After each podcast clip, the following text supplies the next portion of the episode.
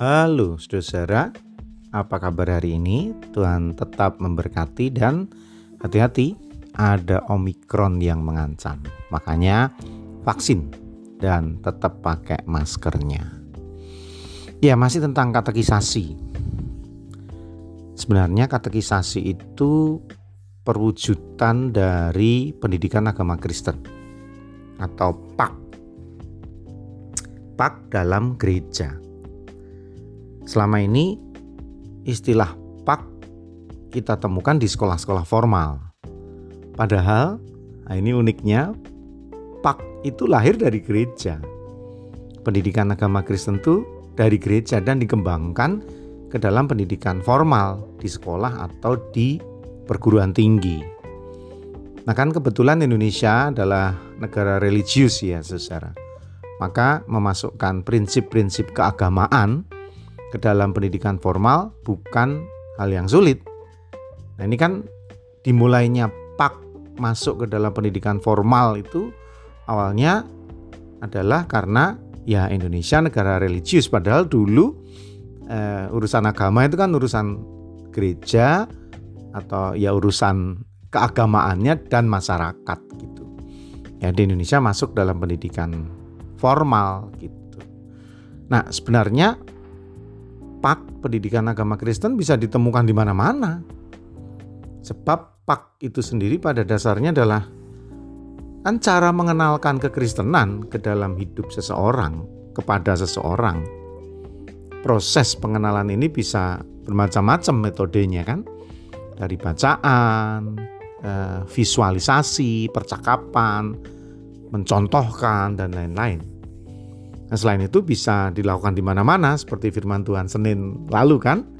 Saya ambil dari ulangan 6 ayat 7 sampai 9. 6, 7, 8, 9. Haruslah engkau mengajarkannya berulang-ulang kepada anak-anakmu dan membicarakannya apabila engkau duduk di rumahmu, apabila engkau sedang dalam perjalanan, apabila engkau berbaring dan apabila engkau bangun haruslah engkau mengikatkannya sebagai tanda pada tanganmu dan haruslah itu menjadi lambang di dahimu.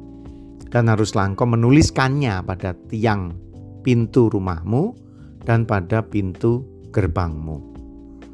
Ulangan 6 ayat 7 sampai 9. Nah, Saudara katekisasi di mana orang tua bisa melakukannya juga di rumah sebenarnya memiliki empat prinsip utama yang sama di dalam pak itu. Sama sebetulnya. Yang pertama, learning to know. Ini tentang peningkatan pengetahuan. Yaitu pengetahuan kekristenan seluas-luasnya. Yang kedua, learning to do. Tentang kemampuan mempraktekkan imannya, pengetahuan imannya tadi. Yang ketiga, learning to be tentang memiliki jati diri, identitas diri sesuai imannya. Dan yang keempat, learning to live together. Tentang kesadaran bahwa hidup tidak mungkin sendirian. Nah, saudara, jadi dengan empat prinsip itu, mau pendeta, mau guru sekolah minggu, pemimpin PA, pemimpin KTP, kelompok tumbuh bersama, guru, orang tua, atau siapa pun, siapa saja bisa melakukan juga kepada siapa saja. Mau kepada anak-anak di rumah, kepada anggota gerejanya di gereja, atau di mana saja, pada teman, ponakan, anak teman, kepada siapa saja. Jadi sekali lagi, saya mengajak agar kita sama-sama dalam tanda petik ya mengajar katekisasi. Atau dalam tanda petik melaksanakan fakta di pendidikan agama Kristen. Dari rumah, dari lingkungan di mana saudara berada, di tempat kerja, di jalan, di warung, di toko, di mana-mana. Mari kita mewujudkannya, mengajar katekisasi dan melaksanakan pendidikan agama Kristen oleh siapa pun kepada siapa pun. Mari kita merenungkannya.